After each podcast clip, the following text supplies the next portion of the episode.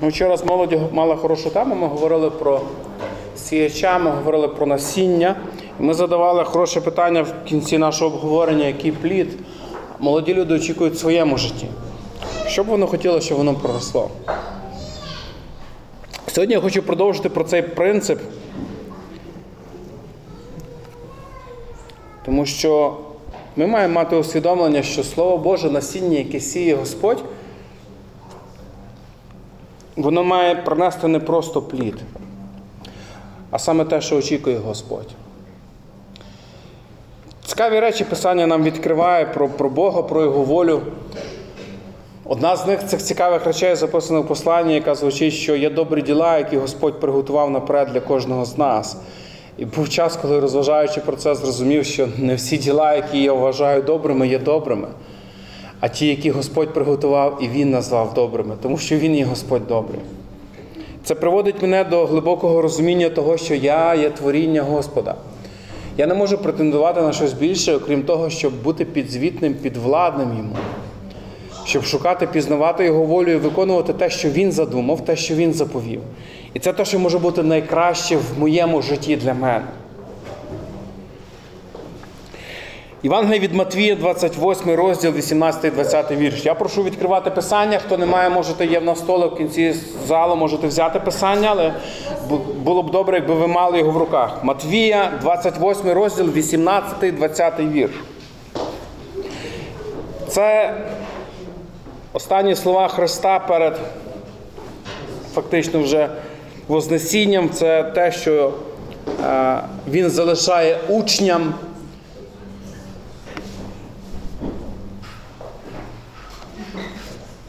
Я би просив, щоб хтось в залі відкрив, прочитав. Матвія, 28 розділ, 18-20 вірш.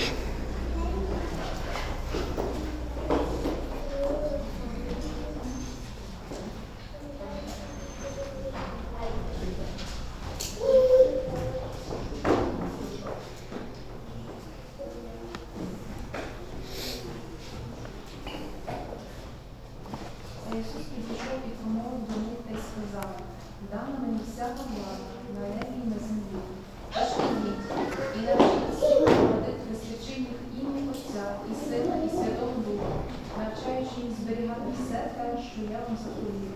І ото я перебуватиму з вами повсякденно, аж до кінця віку. Амінь. Амінь.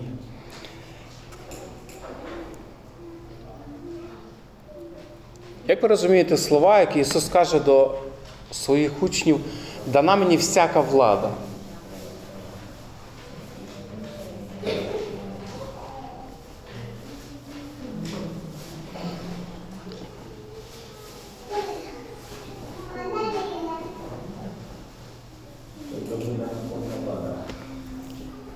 Йому дарована повна влада. І цікаво, він дає твердження як на небі, так і на землі. Усе, що було, отець передав синові. І ось Ісус в повноті влади, я просто хочу, щоб ви усвідомили ці слова, які Ісус говорить, Він говорить як той, хто має владу. Щоб для нас це було певне усвідомлення того, що це не просто як опція, чи прохання, чи можливість, якщо буде. Зі всією владою, яку передав йому Отець, Ісус звертається до своїх учнів словами: тож ідіть і навчіть всі народи. Немає обмеження. Немає певного якого визначення, що ось цей народ можете навчати, іншому народу вже не варто звіщати. Навчаючи хрестячи їх в ім'я Отця, Сина і Святого Духа, навчаючи їх зберігати все те, що я вам заповів. Конкретно навіть вказано, чого ми маємо навчати, про що ми маємо говорити. І то я перебуватиму з вами повсякденно аж до кінця віку. Амінь.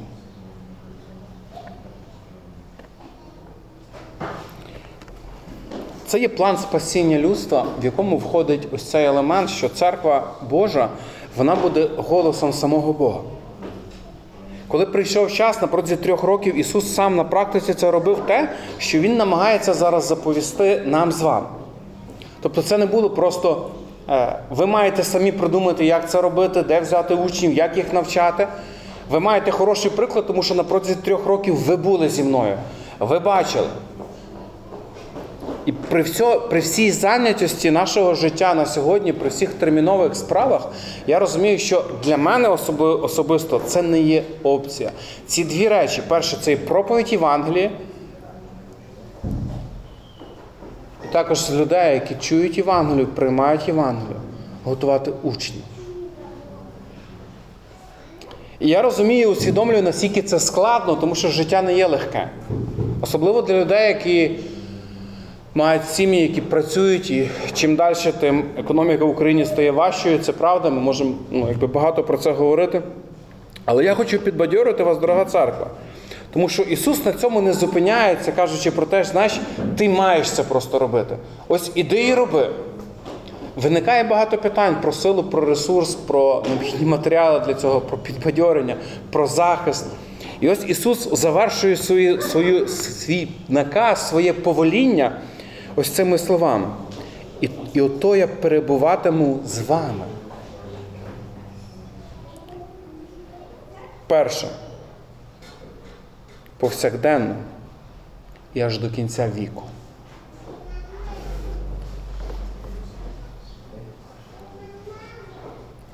Ісус не залишив ні тебе, ні мене сиротою.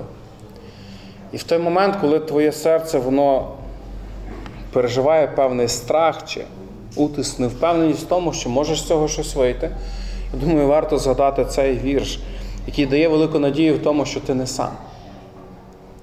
Що сам Христос перебуває з тобою через Духа Святого в твоєму серці. І може дати сміливість, і може дати правильні слова, які ти донесеш до людини. Може дати сили і мудрості, як виховувати учнів.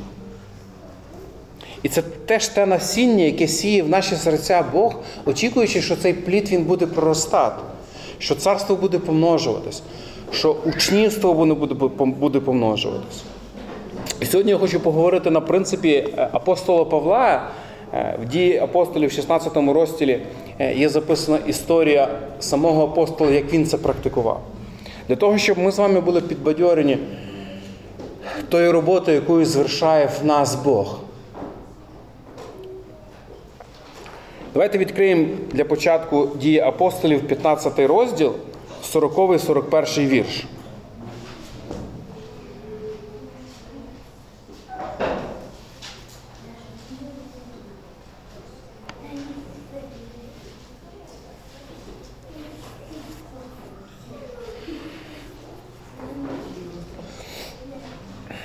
Прохання зачитати. Дії апостолів 15 розділ, 40-41 вірш.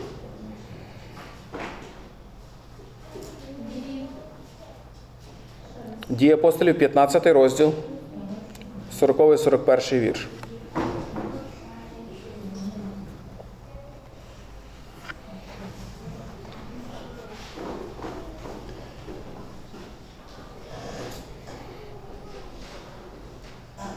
Готові? Можна чеською, там ми перекладемо. Pavel si vybral za spolupracovníka Silase. A když ho bratři poručili milosti páně, vydal se i on na cestu. Procházel světí a Filipí a všude posiloval církve. Угу.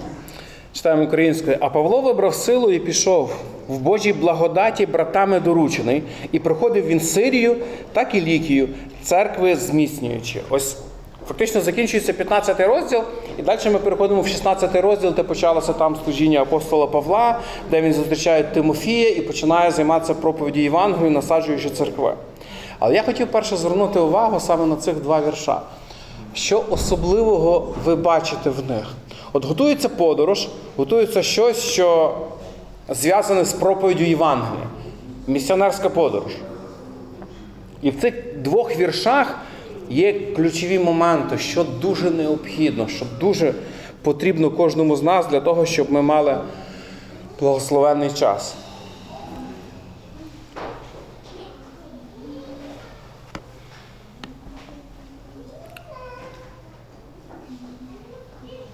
Може, можливо, хтось може російською прочитати 40-41 вірш.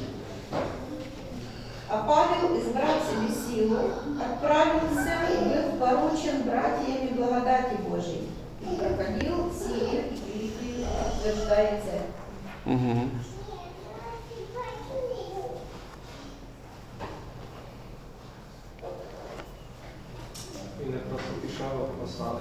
Угу. Перш, перша річ апостол Павло він не просто йде, а був посланий. А чому це важливо, як ви думаєте?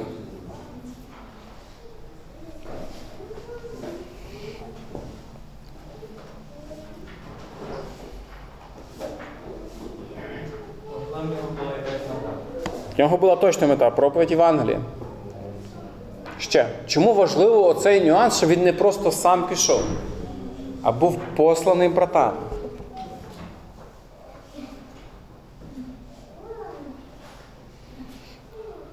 Тому що мати певні швидко себе представляє. Це дуже важливо. Тому що коли ми щось робимо е, і маємо сумнів, чи це законно, чи це незаконно ми робимо, то ми сумніваємося, чи варто це робити чи ні. Але навіть коли в Матвія 28 главі сказано Богу, Бог, Бог сказав, що я маю владу, вся земля мені належить. Це землі це якби узаконення е, тих, кого він посилає, узаконення дій, е, по суті, які будуть чинити люди, які посилає. Тому що якщо не належить вся влада Ісусу на землі на небі, то в принципі апостоли йдуть і захоплюють землю як, як, як, Як загарбники. Як загарбники. Угу. А якщо вони йдуть, то, тому що Ісусу це належить, і Він прийшов до своїх, і його не прийняли. Написано, що вся земля Ісусу належить, він а вони його не прийняли. Мгм. Не тільки до народу Божого, а до всієї землі, до всіх людей. Угу. Получається, що вони законно йдуть, і коли люди виконують закон, вони не мають страху, вони не мають бояться. В Павло, він виконує закон, і його брати підтверджують, дають, ну, написано, поручають благодаті. Угу. Ну, Це важливо, що благодаті. Угу. Угу. Тобто вони його уповноважують законно виконувати те, що він робить, е, по суті. Ну, я, Мгм. я це. Дуже, дуже добра думка. Хвилинку, я, я прокоментую, потім далі будемо говорити, друзі. Цікаво, що послані братами, щоб не прославляти, не представляти себе. Розумієте, Бог задумав життя християнина як общини, церква, еклесія, як спільність. І от одних настановив пасторами, пророками, вчителями, апостолами для того, щоб церква жила як один організм. Щоб це не було просто хтось один веде аскетичне життя і не зрозуміло звідки, через кого, від кого і чиї права він представляє. І це важливий момент перед тим, як щось відбувається. Я вірю, що саме церква, вона є представником Бога на землі. Так Бог каже, тому що вона є стовбом і підвалинами правди і істини. Оце, що в посланні Бог намагається донести, каже, церква, на тобі тримається істина, тобто на тобі тримається проповідь про Христа. Тому що на тобі Слово Боже, ти маєш його проповідувати. І ось важливий момент, що ця місіонерська подорож, вона не починається з чогось просто окремого, відділеного від церкви. Брати, які посилають, він представляє позицію церкви. Добре, ще які думки? Ну, це одна із процедур місійної діяльності взагалі, бо можна бути сам собі місіонер і сам від себе поїхав кудись і взяв когось з собою і щось проповідає. А, а одна із проце- процесів місіонерської діяльності це що є конкретна братська рада чи церковне бачення, які відправляють конкретно місіонера ну, конкретно чи на конкретну місію. Є, є брати, які підтримують це і молитвами підтримують це так. І, і в дусі підтримують, і в в єдиному гостей підтримують. Ну, це, правильно. Ще раз.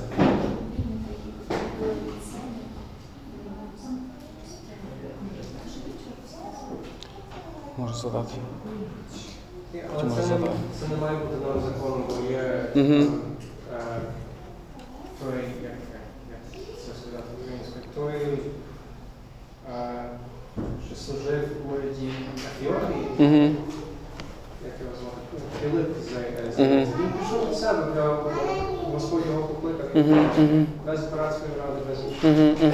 Ну він не був без церкви. Він не був Він один. не був без церкви, але ні- ніхто його не послав крім Господа. Господа. Угу. Це не, закон. Але це принцип, який обрав Бог, яким він працює через церкву.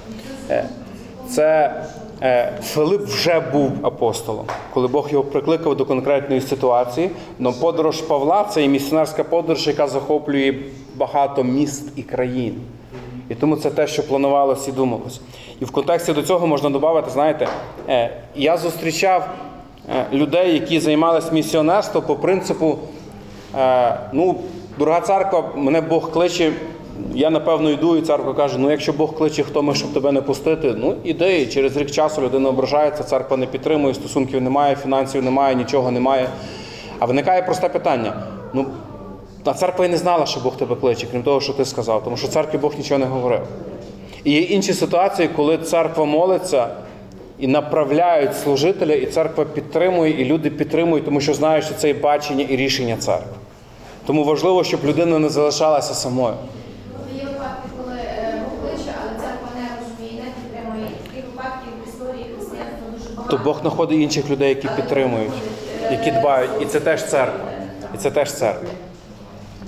Але я хочу зробити акцент на увазі, е, щоб брати передали Божій благодаті. Він був доручений Божій благодаті. Цікава річ.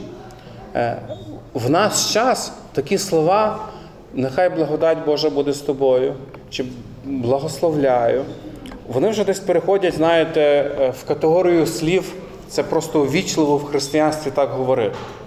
Тобто я тебе вітаю, радий бачити, добрий день, нехай все буде у тебе добре.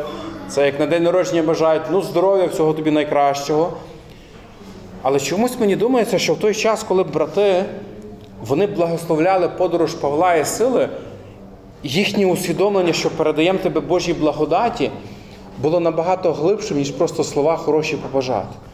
Тому що це основне те, що має бути в присут- присутне в житті кожного християнина. Особливо місіонера, який йде на полі битви, який віддаляється від рідного краю, від рідної сім'ї. Глибоке усвідомлення, що все, що ти маєш на сьогодні, це Божа благодать, яку Бог тобі дарує. Не мої заслуги, не те, що я досягну, не те, що я можу зробити, а те, що Бог може покрити. Знаєте, коли я читав ці, ці рядки сьогодні зранку, я розважав, і мені згадалося е, наші мрії, наші бачення про цей табір, який мав бути влітку. Ми, ми говорили з нього ще з осені. Ми про нього ще почали говорити минулого літа, коли закінчили минулий табір. Ну, говорили вже з осені, а взимку вже почали думати, думати про назву, е, що це буде за табір. І знаєте, кожен раз ми, е, ми стикалися з тим, що є обставини, є речі, які від нас не залежать. І ми не знаємо, як це станеться. Одна з них ми говорили, що минулого року ми викинули багато наметів, старих наметів, які протікали, які не могли добре служити в таборі. І ми прийняли рішення там в таборі їх знищити. Це було важке рішення, але я вважав, це було єдине рішення, яке може відкрити нам Божу благодать. Тому що якщо ми збираємо це все старе, тримаємо і не хочемо його викидати, позбутися, то таке враження, що ми, ну, наш посуд він повний, ми даємо Богу можливість наповнити його. Перед табором влітку ми розклали ці всі намети, і здається, нормально. Всі металева конструкція тримає, дірок немає, намет стоїть. Ну, думаємо, накриємо брезентом, як буде дощ, все нормально. Але ми не врахували одну річ: що коли ми накриваємо брезентом цей намет, а дощ падає сильний, а конструкція вже досить слабка, то брезент, мокрий від води, стає настільки важкий, що ця металева конструкція вона просто не в стані втримати цей мокрий брезент. І коли перед приїздом таборян, це минулого року, для нас це теж це була Божа благодать, тому що це сталося за день до приїзду дітей. Ми розставили всі великі намети, і пішла злива, як перевірка табору на те, чи протече, не протече. І воно як протекло вночі, то ті всі великі намети вони були заламані і зламані. І знаєте, в чому ще була Божа благодать? Приїхало рівно стільки дітей, скільки в нас було місць. Якщо б приїхала хоча б ще одна дитина, ми б не знали, куди її в палатку покласти, тому що вільного місця не було. Залишились намети, які були сухими, ще цілими. І рівно стільки місць, стільки приїхало дітей. І для нас це була велика Божа благодать. Бог дарував погоду. Цього року ми зробили, ну Бог відкрив нам ріки живої води. Ми змогли оновити всі намети для табору. Нас таборяни всі спали в нових якісних наметах. І знаєте, декілька разів вночі, коли лила злива, така дуже добра злива, я прокидався по старій звичці, що треба рятувати табір.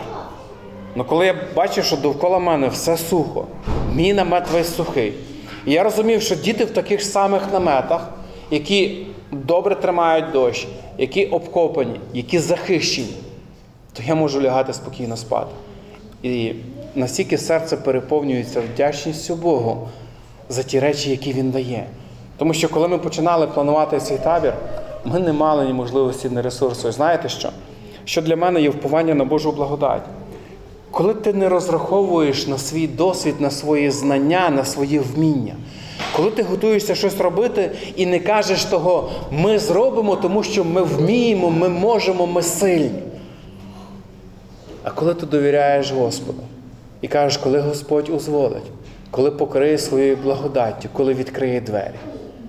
Друга річ, яка сталася для нас з цього табору, також ми мали можливість мати новий великий тент для проведення всіх вечірніх програм. І це ще одне диво. Велике диво, як ми придбали його, тобто як прийшли кошти на це. Ми поїхали е, з нашою командою в Краків для того, щоб придбати цей намет. Ми купили намет, ми повертаємося вже назад.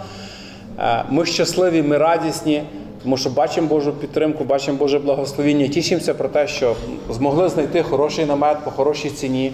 Проїхали польський кордон досить швидко. Ми знову тішимося, це благословення для нас. Заїжджаємо на наш кордон, стали в зелену лінію, так як завжди ми їздили. Відкриваємо багажник, коли перевіряють нас митна служба. Вони нас подивилися, каже, хлопці, а ви звідки взялись? Що це ви таке везете?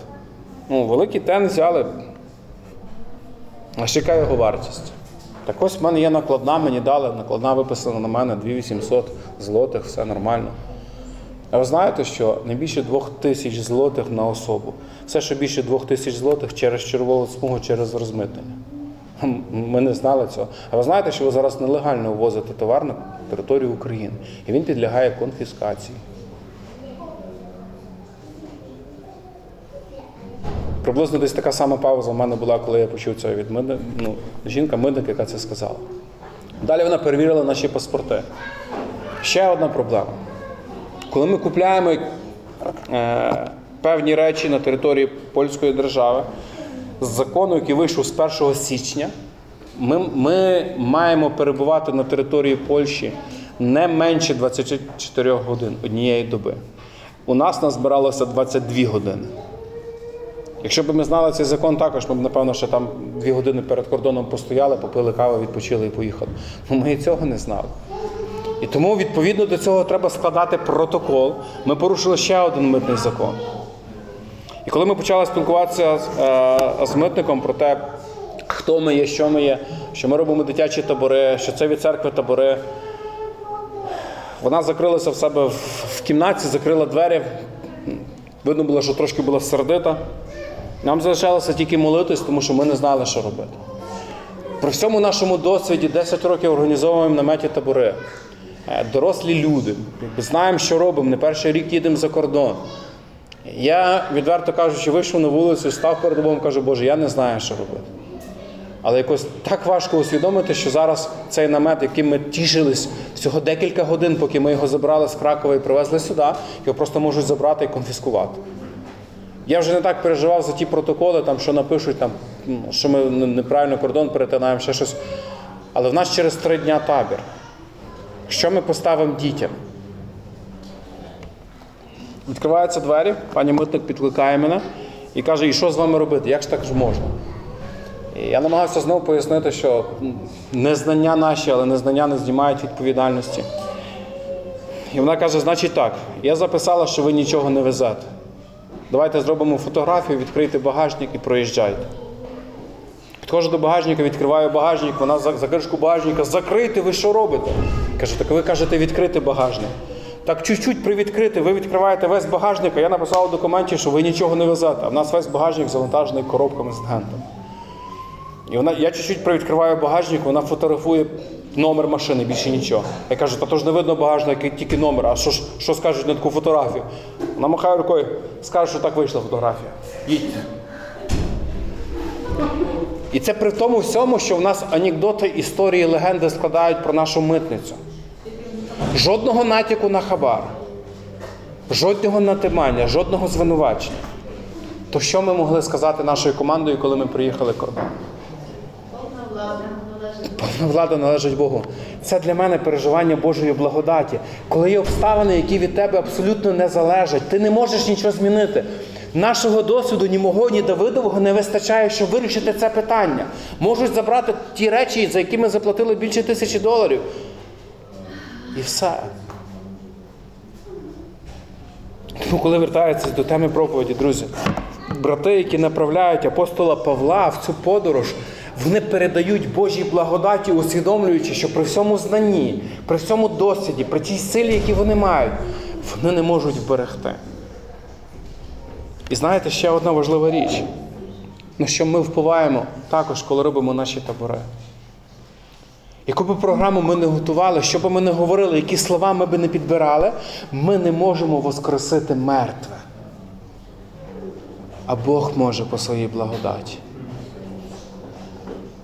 Тому, друзі мої улюблені, там, де є, на тих місцях, де ми працюємо, де ми служимо. Перше, повеління Боже, воно є, щоб ми були проповідниками Євангелії. Ми не можемо мовчати, мовчати. Це не опція, це повеління того, кому дана всяка влада. Ну, проповідуючи Євангелію. Я хочу, щоб ми були занурені в Божу благодать. З глибоким усвідомленням того, що не мої слова мудрості можуть дати життя тому, хто мертвий духовно.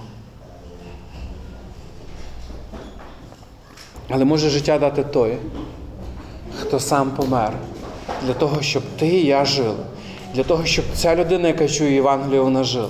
Тому що в імені Ісуса Христа, в самому імені є велика сила. В тому, що Він зробив, є велика сила. Його Слово є живе. Це не знімає відповідальності з нас готуватися. Ми далі будемо трошки більше про це говорити. Але так важливо мати це глибоке усвідомлення, щоб ми передавали один одного Божій благодаті, щоб ми цінували ту Божу благодать, щоб вона не стала для нас як просто, знаєте, ввічливе християнство, де ми говоримо про благодать. Бо це християнський термін.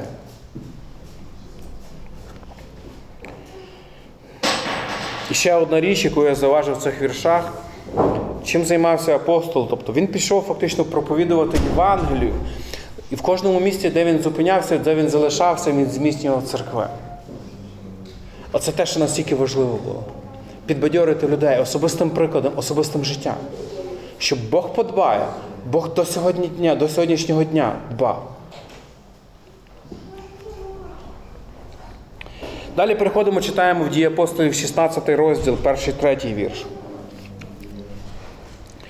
І прибув він у Дервію і Лістру, і ото там був один учень на ім'я Тимофій, син наверненої однієї юдеянки, а батько був Гелен. Добре свідоцтво про нього давали брати, що були в Лістрі та в Іконії. Павло захотів його взяти з собою і, взявши, обрізав його через юдею, що були в тих місцях, бо всі знали про батька його, що він був Геленом. Цікава історія, початок служіння Тимофія. Іншому посланні, в другому посланні до Тимофія апостол пише про те, що знаємо, що твоя віра передана тобі ще від твоєї бабці, що мав наставництво в сім'ї. Е, Немає точного моменту, де увірував Тимофій, де увірували його близькі. Можливо, на день П'ятидесятниці були там в Єрусалимі, коли апостол Петро проповідував. Але деякі цікаві нюанси. Перше, він вже був учнем. Ми не знаємо кого. Але він вже був учнем. Тобто категорії, його, його описують категорії, він той, хто хоче навчатись. І ось апостол Павло, приходячи сюди, бачить його, і він забирає його з собою. Пам'ятаєте, коли Ісус каже, дана мені всяка влада, як на небі, на землі, ідіть, що робіть? Проповідуйте, навчіть, хрестіть і що? Робіть за учнів. Як цікаво, як апостол Павло, він буквально втілює ті слова, які заповів Христос. Але знову ж таки, важливий нюанс. Він не кожного, кому проповідує, намагається взяти, щоб він йшов за ним і став учнем. Він кожен візьметься. Добре свідоцтво про нього давали брати, другий розділ, що були в лістрі та в іконії. Коли про Тимофія сказано, коли Павло приходив в лістру в іконію, він спілкується з церквами, він підкріпляє церкви, він чує, можливо, він питав про те, хто є, але він чує про те, що ось є один учень в церкві. Добре свідоцтво про нього. Вертаємося до нашого табору. Так. Дуже приклад про- привести, що е, сказано, що, Пет- е, що Павло його обрізав. Угу. Питання, що тут ж йому не сказав, був ноги і і обрізав. Питання, що Тимофій пішов і обрізався сам. І просто згадала Арсена, ми про документи на його встановлення. Але він не встановився, він не захотів стати сином. Угу. І саме Тимофій, як би його не брати, якщо він не візьметься? Ну, вибачте, дорос, доро- дорослий чоловік. Ну, це добре, ну, добре, Так. що люди про нього говорили, добре, тобто він вже був готовий за по суті, він чекав вже, коли. Можливо, він вже і молився, і тому, що було, і він вже був готовий до того, щоб і обрізатися. Тому що він був Геленом. Угу. Батько його був Геленом. Батько був Геленом, а мати Ю- Юдея. Юдейка, так. Угу. Говоримо матір на він не обрізається, бо прості всі однакові, і не треба обрізатися. Але він був послушний і хотів. Угу. Не тільки було його взяв, як написано, але він взяв свій сам. Це дуже важливо. Ще одну характеристику Тимофія хочу прочитати, то, що пише про нього сам Павло. Це друге послання до Тимофія, третій розділ, 10-12 вірш, якщо можете відкрити. Друге послання до Тимофія, третій розділ, 10-12 вірш. От як описує апостол Павло самого Тимофія, це те, що якраз Оленка говорила доповнення. Ти ж пішов услід за мною за наукою. Е, І слово науку з перекладається як поступування, поведіння, життя, образ життя. Фактично, ти пішов за моїм образом життя. Можна перевести так. Ти бачив, як я живу, ти чув, як я живу, і ти був готовий піти за моїм образом життя. Заміром, тобто наміри, вірою, витривалістю, любов'ю, терпеливістю, переслідуваннями, стражданнями, що спіткали були мене в Антіохії, в Іконії, в Лістрах. Такі переслідування приніс я, та Господь від усіх мене визволив. Та й усі, хто хоче жити побожно у Христі, усі будуть переслідувані. Апостол дає характеристику Тимофію, він каже, коли ти пішов за мною, ти пішов за тим образом життя, за тим навчанням, яке я йому говорив. Пішов за любов'ю, за вірою, але також і прийняв все, і переслідування, і гоніння, які були на мене. В повноті. Не вибрав щось одне. Так як пише Писання, той же апостол Павло пише, він каже, що ну, багато хто хоче єпископства, але єпископ це не просто сан, не просто позиція. І одна з характеристик теж Тимофія готовий прийняти всю чашу в повноті. І благословення, і чашу любові, і стосунків, і гоніння переслідування. А далі оцей вірш та й усі, хто хоче жити побожно. Тому не дивуйтесь, якщо в вашому житті немає певних переслідувань, певного утиску, певного дискомфорту, але за Христа, коли ви проповідуєте Христа, коли ви проповідуєте живого Ісуса Христа. 2 Тимофія 2.2. А що чув ти від мене при багатьох свідках та передай вірним людям, що будуть спроможні інших навчити. Чотири категорії. Що чув ти від мене, я, ти чуєш від мене, передаєш вірним свідкам, які можуть що? Які можуть навчати. Оце так описує апостол Тимофія також і процес учнівства. Пам'ятаєте, коли Ісус каже, дана всяка влада. Проповідь Євангелії складає в себе також учнівство, але не всі стають такими учнями, якими стає яким був Тимофій. І тут дивіться, вертаємося до цієї ідеї. Коли Павло у е, як це місто? У лістрах перебуває, він робить певну перевірку ґрунту, де є добрий ґрунт. Він мав усвідомлення, що йому когось з собою треба взяти. Також він мав усвідомлення, що те, що Бог йому дає, йому треба вкладати також в когось. Тому що має бути ось цей постійний момент передання знань, досвіду. І він вибирає серед тих людей, які є. Ось цього Тимофія, про які добрі відгуки, який готовий залишити все, прийняти всю чашу в повноті. Тепер повертаємося до нашого табору, до наших молодіжок. Друзі, те, що ми проповідували Євангелію,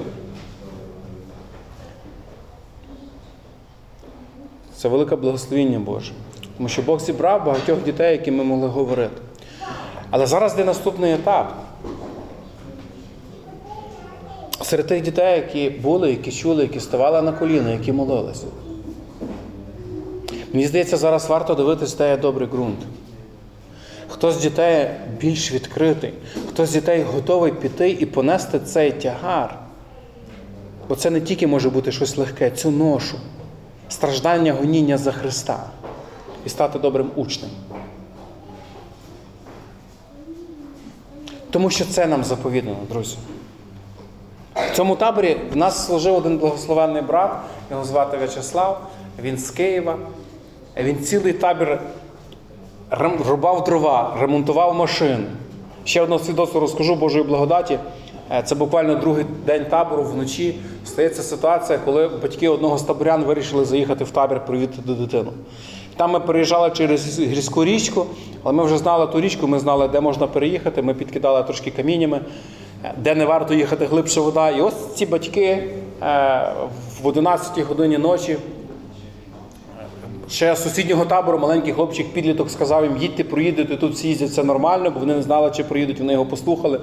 Вони не пішли в річку в бродом, не попробували, настільки глибока, не глибока вода. І вони заїжджають в цю річку, і там посередині річки вони глохнуть. Десь годину пробували, напевно, щось зробити, нічого не вийшло. Поки не прийшли до нас табір, ми під'їхали до них, дотягнули до бази. І тут є оцей Славік, наш кочегар, Ротокс. Я згадав, що він автослюсар, автоелектрик.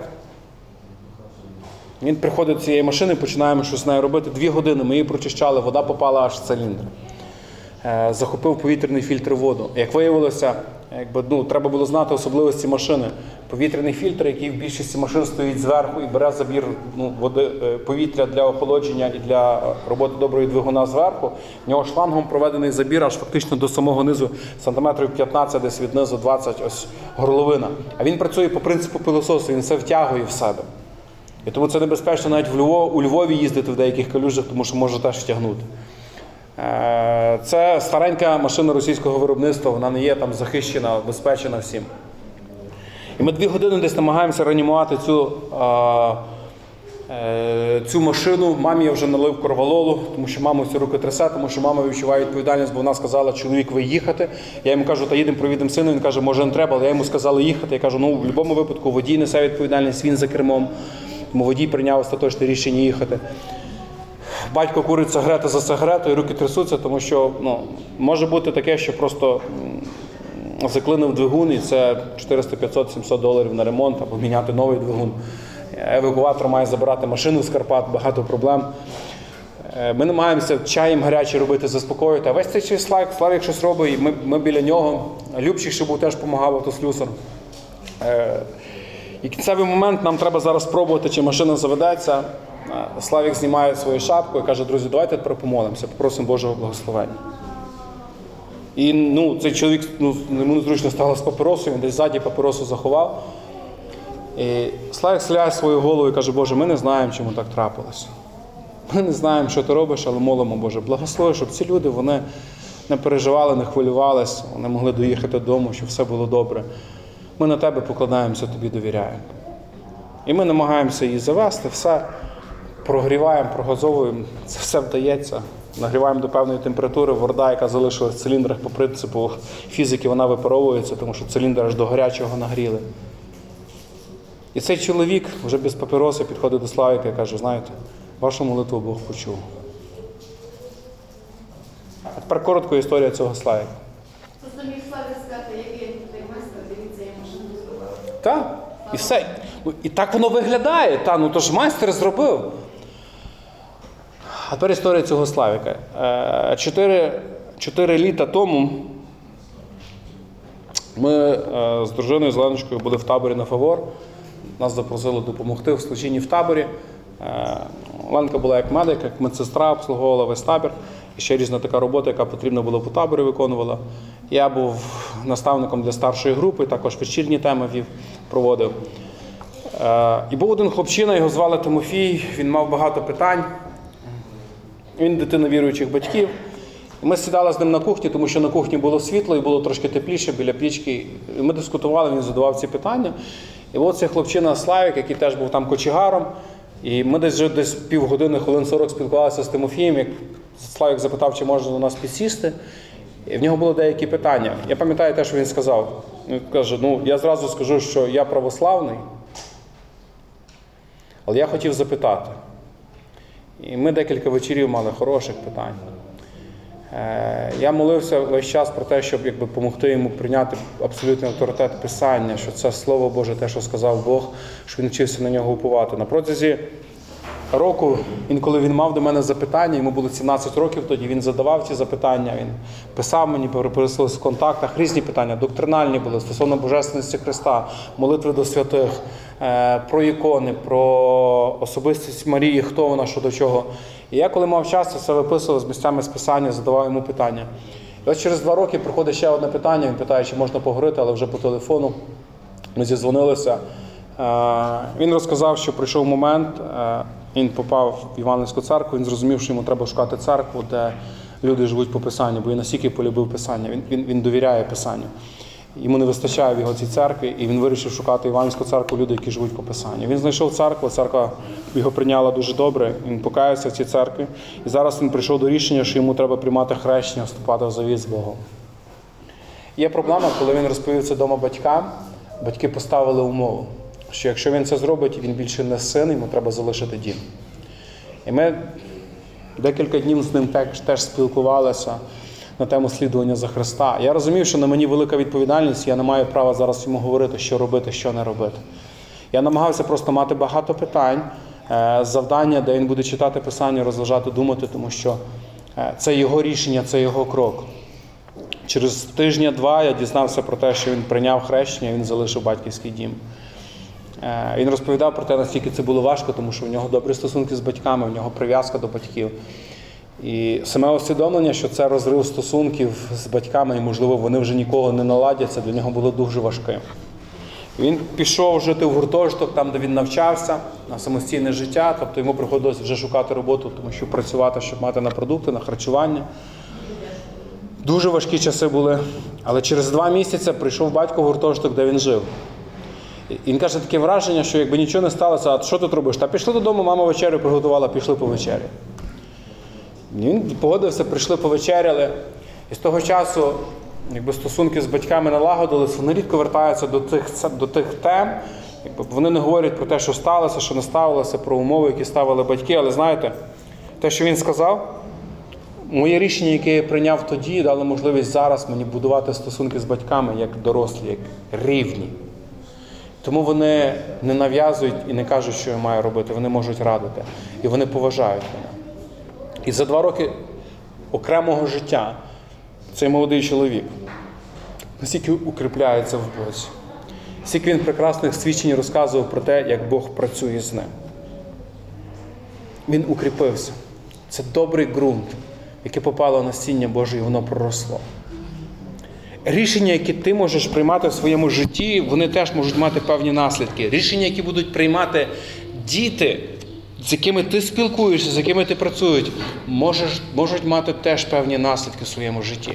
Тому настільки важливо укріпляти в учнівстві слідуванням, щоб вони були готові прийняти від Господа і те добре, і те, що, можливо, досить важко зараз здається, але воно також є. Тому зараз добрий час для тебе знайти тих людей, кого ти хочеш, кого ти можеш вкладати, ті, хто підуть за тобою. На мій погляд, це не робиться в якийсь математичний спосіб чи інший, чи хтось до когось когось приліпив, приклеїв.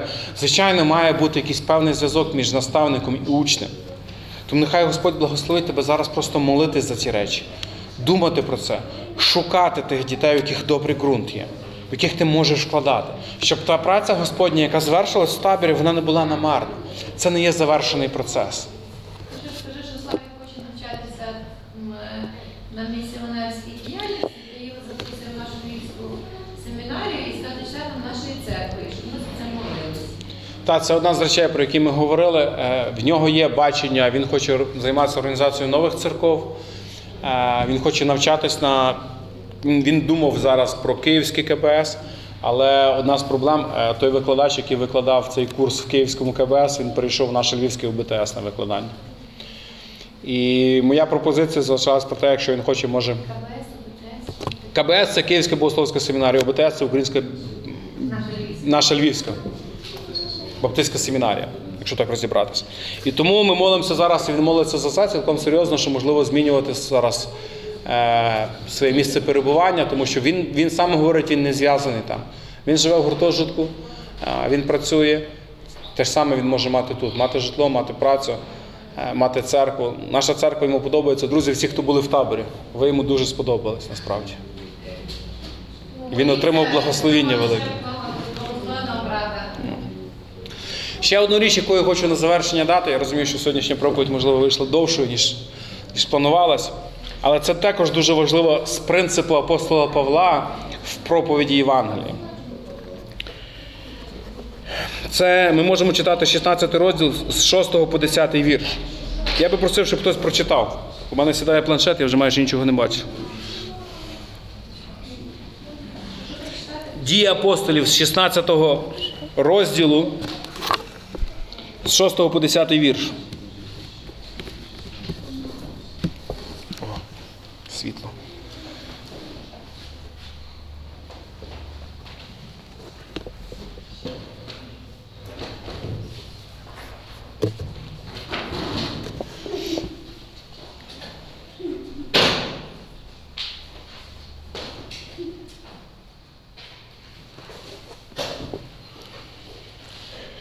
Ще трошки, Томаш, ще трошки.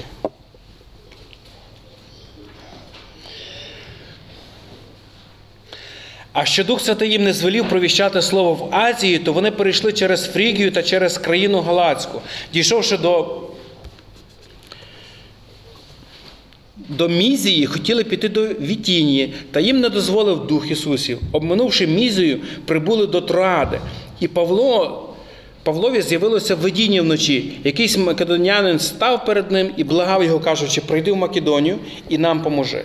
Як побачив він це видіння, то ми зразу хотіли піти в Македонію, зрозумівши, що Господь нас покликав звіщати Євангелію в дії. Е, Оля, можеш відкрити той слайд, що я просив?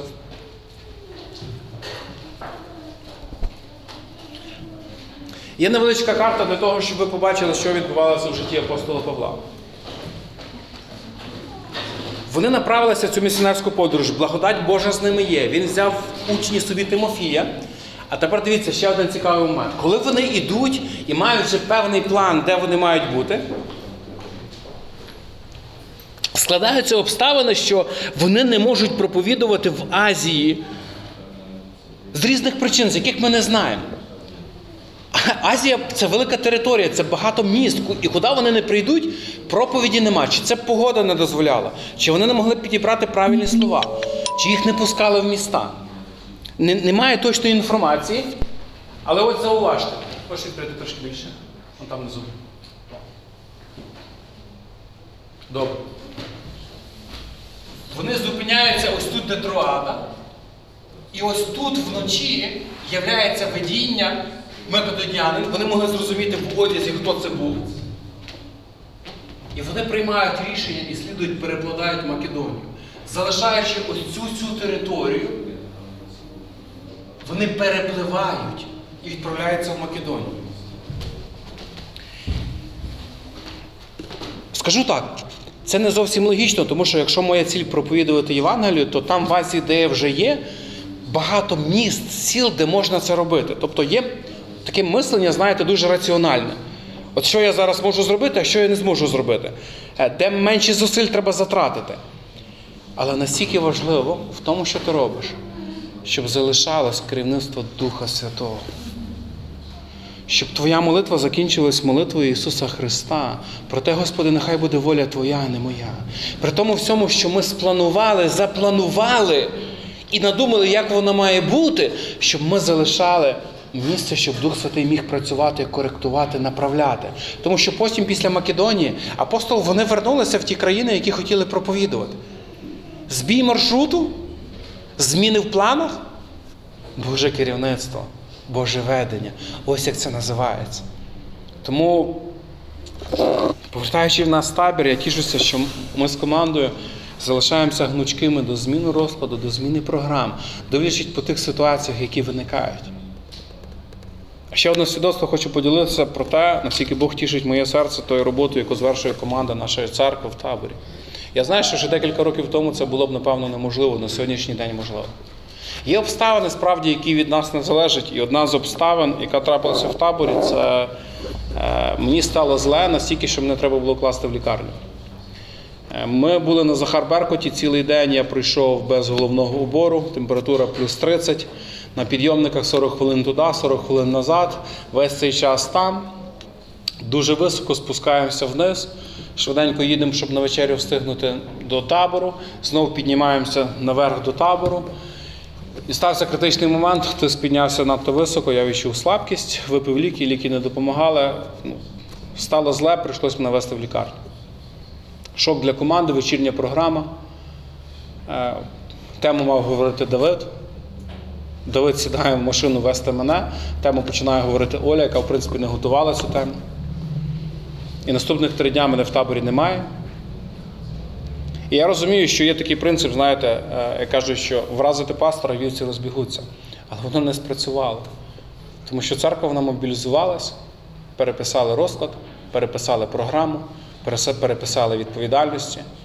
Коли я повернувся в понеділок ввечері, то я тішився тим, що табір живий, церква жива, і люди зрілі приймати зрілі рішення. І тому моє повернення в табір було як, як можливість бути з церквою, дивитися те, що Бог робить. Не намагатись відібрати знов керівництво як директор табору, давайте я все до себе повертаю. Зараз я буду розказувати, як що має бути. Своїй команді я так і сказав: ви плануєте, ви кажіть, де я можу бути корисним. Я не намагаюся нічого зараз керувати, змінювати. Я повністю довіряю про те, що ви знаєте, що ви робите. І в той вечір, коли я повернувся, мали благословений час, мали хресний шлях. Так як планував не я, так як планувала команда без мене. Ми мали добрий час молитви з дітьми. Ось вісім дітей молились разом зі мною на колінах, просили Божого прощення, Божої милості. І я мав прекрасний час насолоди дивитися, як учнів, тих, в кого вкладав вже декілька років, вони зростають. Тому для мене це теж велике підбадьорення читати цю проповідь, читати ті рядки і бачити наочно про те, як Бог зрощує церкву. Про те, що ви стаєте доросліші і багато рішень ви можете приймати і ввести церкву вже як зрілі християни. І це вам подяка, мені потіха на серце. Я не знаю, чому це трапилось. Я, коли мене везли в лікарню, я не мав панічного страху, сильного переживання. Я розумів, що Бог щось робить, я не розумів, що до кінця. Але десь Божа, Божий такий мир він був всередині. Важко було розмовляти, важко було говорити. Важко було дивитися на, на, на дружину, на Оленку, яка цілу ніч ночувала біля мене, і кожен мій рух вона сприймала, не знала, що робиться, мені гірше чи мені легше. Важко було бачити ваші переживання на ваших лицях, друзі. Але Божа благість, вона залишилась всіма нами. По милості Божій, я розумію, що по милості Божій я сьогодні можу стояти перед вами, розважати про біблійні принципи, думати про Христа. Такі ситуації, знаєте, ну, ще коротко поділюсь ну, свої, своїми враженнями. Такі ситуації вони ж знову ж таки заставляють тебе переглянути своє життя, ті цілі, куди ти йдеш, що ти хочеш досягнути, тому що в якийсь з моментів ти просто можеш зупинитися. І все, що ти планував, все, що ти мріяв, все, що ти починав будувати, воно вже не має ніякого значення. І ти можеш стати перед Христом. І знаєш, Він задасть питання, мабуть, стосовно тих талантів, які він тобі дав. Мені так думається. Пам'ятаєте історію про талант? Одному один, одному два, одному п'ять. Я постійно про це думаю. Що коли Христос мене запитає про ці таланти, що я йому скажу? Бог також дарував тобі талант. Дух Святий написано, Він роздає дари. І знаєте, в Писанні написано, що всі дари, які Дух Святий дає, Він дає для того, щоб будувалось тіло Христа, щоб будувалась церква. І в свій час кожного з нас Він запитає, як ці дари ми практично використали, кому служили. Чи просто закопали десь. От не мали часу. Знаєте, як ці історії. Один поле купив, один ще щось. І все нема часу. Я розумію, що це ж такі методи, які Бог вже вимушено використовує до своїх дітей, але в моєму випадку вони свої цілі досягнули. Нехай Господь благословить кожного з вас, друзі. Триматися Божої благодаті. Розважати про то небесне більше, ніж про то земне. Бо ми так наближаємося до нього. З кожним днем все швидше і швидше, з кожним кроком швидше і швидше. З Богом вам, церква. Давайте будемо молитися.